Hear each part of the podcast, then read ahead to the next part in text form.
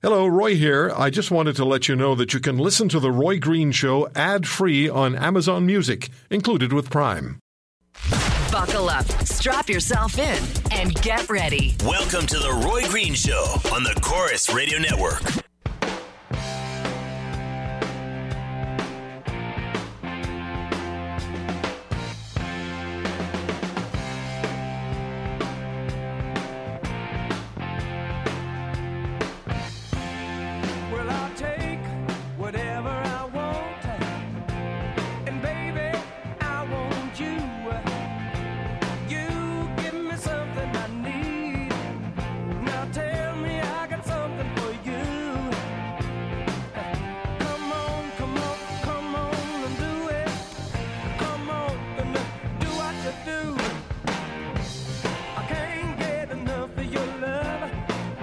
I was wondering uh, how we should start the show today. Should we start with the American incoming administration because it's been TNT week, it's been uh, Trump and Trudeau week?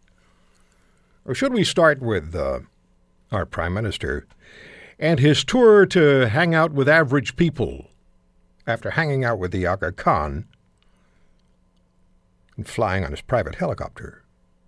So um, we've decided we're going to start with Donald Trump. And we're doing that specifically because uh, our Alberta radio stations will join us in the next hour. And I want them to have, I want Albertans to have the opportunity to comment on what Justin Trudeau had to say yesterday, including phasing out the oil sands. Brian Jean is going to be with us, the uh, leader of the Wildrose Party, the official opposition in Alberta's legislature. And uh, we'll certainly be looking to you for your thoughts on uh, Mr. Trudeau's performance. I was watching The Woman from Peterborough. As we, uh, most people have seen this by now, struggling to pay $1,000 a a month for hydro and asking for the Prime Minister to do something because of his carbon tax. And the, and the answer from Justin Trudeau was awful. It was pointless. It looked to me like, and I tweeted this, he was trying to sew together talking points somebody fed him along the way. It was embarrassing to hear a prime minister stumble and mutter the way he did and not answer the question. Now, there have been some people who've said, but she, but she hugged Trudeau later, so it's probably, you know, the fix was in. not a chance. This woman's situation is genuine. I'm sure of that. My gut tells me that. And she represents so many stories we've heard from people who are, in fact, struggling to pay hydro bills. And would she hug the Prime Minister later on?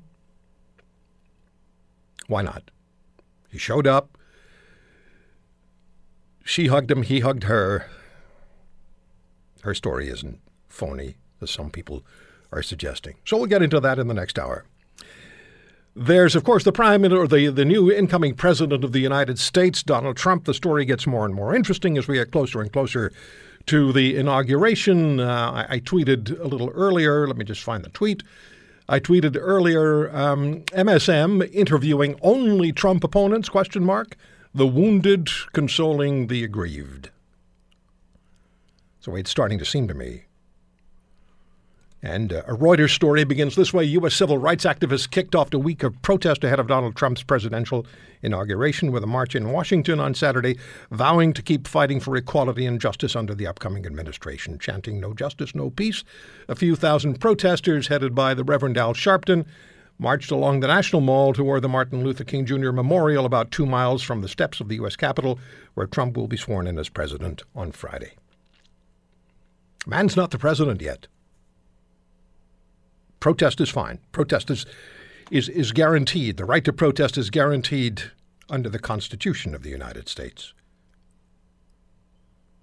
It'll be interesting what, uh, what we see develop over the coming days. It'll be fascinating to see what we develop over the coming days. Now, uh, a little earlier in the week, there was, of course, the first news conference that Donald Trump has held in months. And I want to play a couple of clips for you from that before we talk to our guest. Uh, here's Donald Trump from that news conference addressing the issue of BuzzFeed posting a two paged addendum set to come from the intelligence community's report about Russian hacking of the Democratic Party and interference in the U.S. election. Here's Donald Trump. I think it was uh, disgraceful, disgraceful that the intelligence agencies allowed any information that turned out to be so false and fake out. I think it's a disgrace. And I say that, and I say that. And that's something that Nazi Germany would have done and did do. I think it's a disgrace. That information that was false and fake and never happened got released to the public. As far as BuzzFeed, which is a failing pile of garbage, writing it, I think they're going to suffer the consequences. They already are. And as far as CNN going out of their way to build it up, and by the way, we just found out I was coming down. Michael Cohen, I was being, Michael Cohen is a very talented lawyer, he's a good lawyer in my firm. It was just reported that it wasn't this Michael Cohen they were talking about. So all night long, it's Michael Cohen. I said, I want to see your passport. He brings his passport to my office. I say, hey, wait a minute. He didn't leave the country. He wasn't out of the country. They had Michael Cohen of the Trump Organization was in Prague. It turned out to be a different Michael Cohen. It's a disgrace what took place. It's a disgrace. And I think they ought to apologize to start with Michael Cohen. So you hear the little voice in the background, sir, sir, sir.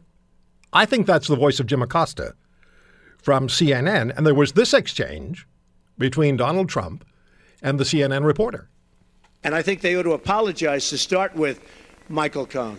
Since you're attacking us, can you give us a question? since ahead. you're no, Mr. President-elect. Go Mr. ahead. President-elect, since you are attacking No, our news you. organization, Not can you. you give us a chance? Your organization You are attacking terrible. our news organization. Your organization Can you give us a chance Let's to ask a question, sir? Go ahead. Sir, can Quiet. you state, can, Quiet. Mr. President-elect, Go ahead. can you She's- state she's asking a question. Mr. Don't. President-elect, can you give us a question? be You're rude. attacking us. Can you give us a question? Don't be rude. Can you no, give us a you question?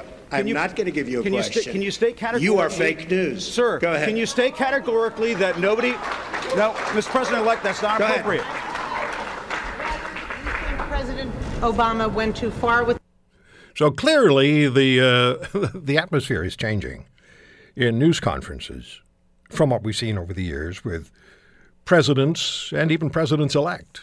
Now, when the press secretary takes over, no doubt the uh, it may be a little bit uh, more standard. Who knows? I didn't like the fact that uh, Donald Trump made the reference to Nazi Germany, the cent- the uh, American intelligence community, and suggesting that what they did would be what would have been done in Nazi Germany. I don't like any references to Nazi Germany. I thought that was highly unfair. But we have opportunity for you to say your piece about Donald Trump both today and tomorrow.